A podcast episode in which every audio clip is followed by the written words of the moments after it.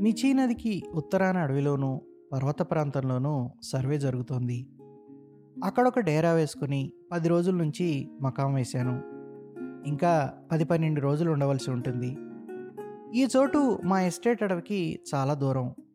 ఇది రాజా దోబరూపన్న రాజత్వానికి దగ్గర. రాజత్వం అని ఎందుకన్నానంటే అతనికి ఇప్పుడు రాజ్యం లేదు. అతని నివాస స్థలం బాగా దగ్గరేనని చెప్పాలి. ఎంతో చక్కని ప్రదేశం. ఒక లోయ లోయ ముఖ ప్రాంతం విశాలం. వెనుక తట్టున కీకారణ్యం. తూర్పున పడమట పర్వత శ్రేణి. మధ్యగా గుర్రపడెక్కాకారంలో ఈ లోయ అంతటా దట్టమైన అడవి. చిన్నవి పెద్దవి శిలాఖండాలు. ముళ్ళ వెదురు పొదలు ఇంకా అనేక రకాల చెట్లు మొక్కల అడవి. అనేక సెలయేళ్ళు ఉత్తరం నుంచి పర్వతాలు దిగి లోయలో చదును ప్రదేశం గుండా ప్రవహించి నిర్గమిస్తాయి. ఈ సెలయేళ్ళ గట్ల పొడుగున దట్టమైన అడవి తోపులు. ఈ ప్రాంతం అంతటా అడవి దట్టంగా గజిబిజిగా అలుముకుపోయింది. ఈ ప్రాంతంలోనే పెద్ద పుల్ల భయం ఉన్నట్లు ఇక్కడ చాలా కాలం నుంచి నివసించే వారి వల్ల తెలిసింది. లేళ్ళున్నాయి. రాత్రి రెండు జాముల వేళ అడవి కోళ్ళ కోతలు విన్నాను. నక్కల అరుపులు విన్నాను. పెద్ద పుల్లి మాత్రం ఎన్నడూ చూడలేదు. చివరికి పెద్ద పులి గర్జనైనా వినలేదు. తూర్పున ఒక పర్వతంలో పెద్ద గుహ ఒకటి ఉంది గుహ ముఖం ముందు అతి ప్రాచీనమైన ఓడలు మరొకటి. రాత్రింబవళ్ళు అక్కడ గాలిహోరు వినవస్తూ ఉంటుంది. మధ్యాహ్నపు టెండలో పైన నీలాకాశం కింద నిర్జనారణ్యం అనుకున్న లోయ గుహ ఇవి చూస్తూ ఉంటే ప్రాచీన యుగాల దృశ్య చిత్రం మనోగోచరం అవుతుంది ఆ యుగాల్లో ఆదిమజాతి రాజులు ఈ గుహలోపలే తమ రాజప్రాసాదాలు నిర్మించుకొని ఉండాలి రాజా దోబరూపన్న పూర్వపురుషుల గుహావాసాల మాదిరే. గుహలో గోడలపైన ఒకచోట కొన్ని చెక్కడాలున్నాయి. ఏవో బొమ్మలై ఉండాలి. ఇప్పుడు అవి చాలా అస్పష్టంగా ఉన్నాయి. ఏమిటో తెలియవు. ఈ గుహ మట్టిలోనూ గాలిలోనూ రాళ్ళలోనూ గోడల మధ్య ఎంతమంది ఆదిమ స్త్రీ పురుషుల పరిహాస కలధ్వనుల చరిత్ర ఇమిడి ఉందో ఎన్నెన్ని సుఖదుఖాల గాథలు కలిసిపోయాయో అసభ్య సమాజపు క్రూర అత్యాచారాల ఫలితంగా ఎందరి కన్నీటి దారులు ఇక్కడ ఇంకిపోయాయో. లిపిబద్ధం కాని ఈ ఇతిహాసం గురించి తలుచుకుంటే మనసుకి ఎంతో బాగుంది.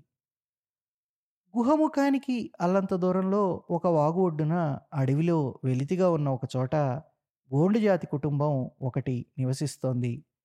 రెండు వసారాల గుడిసె ఒకటి చిన్న వసార ఇంకొకటి పెద్ద వసార. అడవిలోని కొమ్మలు రెమ్మలతో చుట్టూ గోడలు కట్టి పైన ఆకులతో కప్పు వేశారు. గుడిసె ముందు ఆవరణలో కొంత స్థలం శుభ్రపరిచి రాళ్ళు తెచ్చి పొయ్యి వేశారు. ఒక పెద్ద బాదం చెట్టు నీడలో ఉంది ఈ గుడిసె. పండిన బాదం ఆకులు రాలి గుడిసె ముంగిట నేలంతటినీ కప్పివేశాయి గోండుల కుటుంబంలో ఇద్దరు ఆడపిల్లలున్నారు. ఒక పిల్లకి పదహారు పదిహేడేళ్ళు ఉంటాయి. రెండో పిల్లకి పద్నాలుగేళ్ళు. శరీరఛాయ నల్లగా నిగనిగలాడుతూ ఉంటుంది. అయితే ముఖంలో మంచి కళ ఒక అందము కనబడతాయి. మంచి పుష్టిగా ఉంటారు. పిల్లలిద్దరూ రోజు పొద్దుటే రెండు మూడు గేదెల్ని మేపుకురావటానికి పర్వతం మీదకు పెడతారు సాయంకాలం పడే వేళకు తిరిగి వస్తారు నేను డేరా చేరుకొని టీ తీసుకునే వేళకు చూస్తే పిల్లలిద్దరూ డేరా ముందు నుంచే గేదెలను దోలుకొని ఇంటికి తిరిగిపోతూ ఉంటారు. ఒక రోజున పెద్ద బాటలో నిలబడి చెల్లెల్ని నా దగ్గరకు పంపింది. చిన్నపిల్ల వచ్చి దండాలు బాబు బీడీ ఉందా అండి? అక్కకు కావాలట అని అడిగింది. మీరు బీడీలు గాలుస్తారా? నేను గాల్చనండి. మా అక్క గాలుస్తుంది. ఒక్కటి ఇవ్వండి బాబు గారు.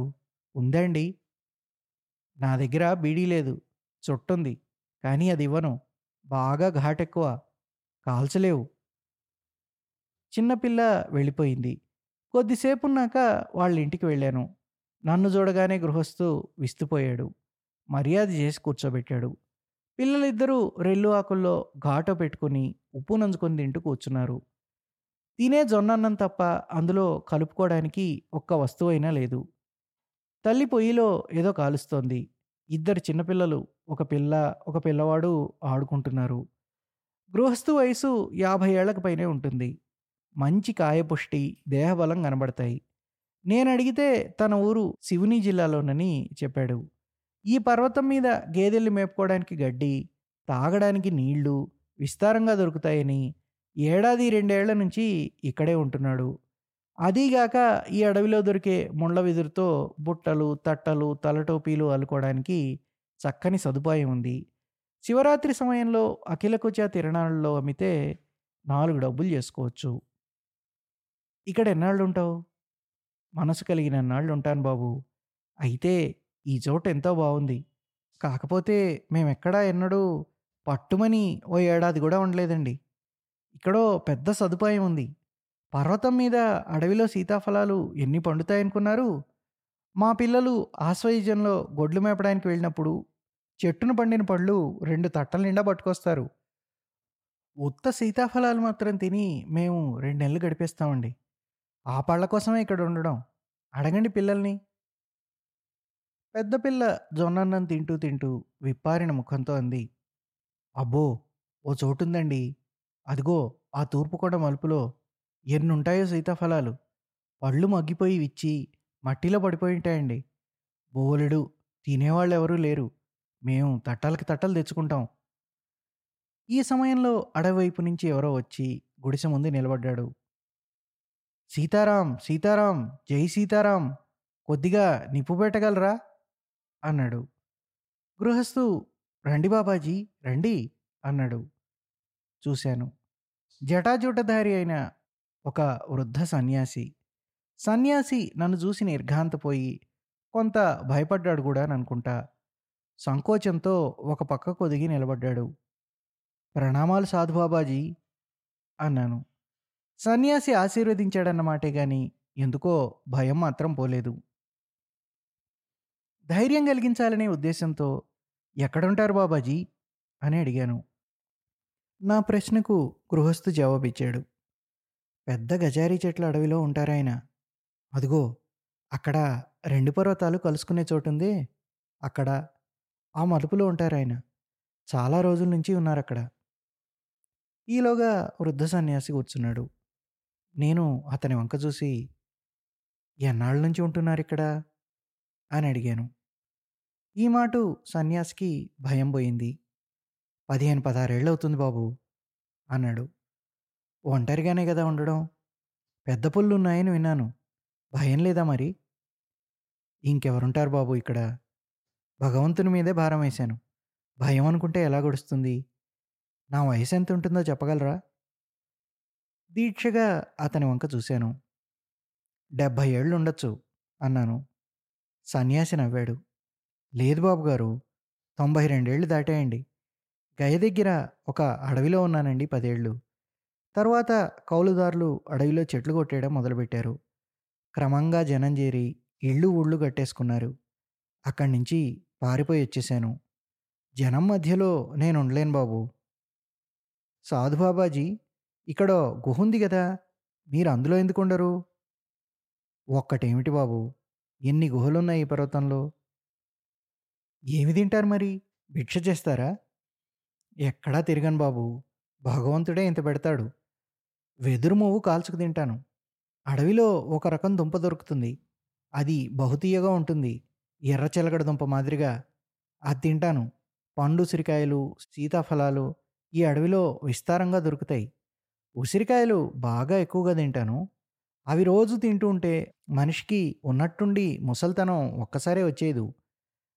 యవ్వనం చాలా కాలం నిలుపుకోవచ్చు. గ్రామాల జనం మధ్య మధ్య దర్శనానికి వచ్చి పాలు పిండి చక్కెర ఇచ్చి పెడుతూ ఉంటారు.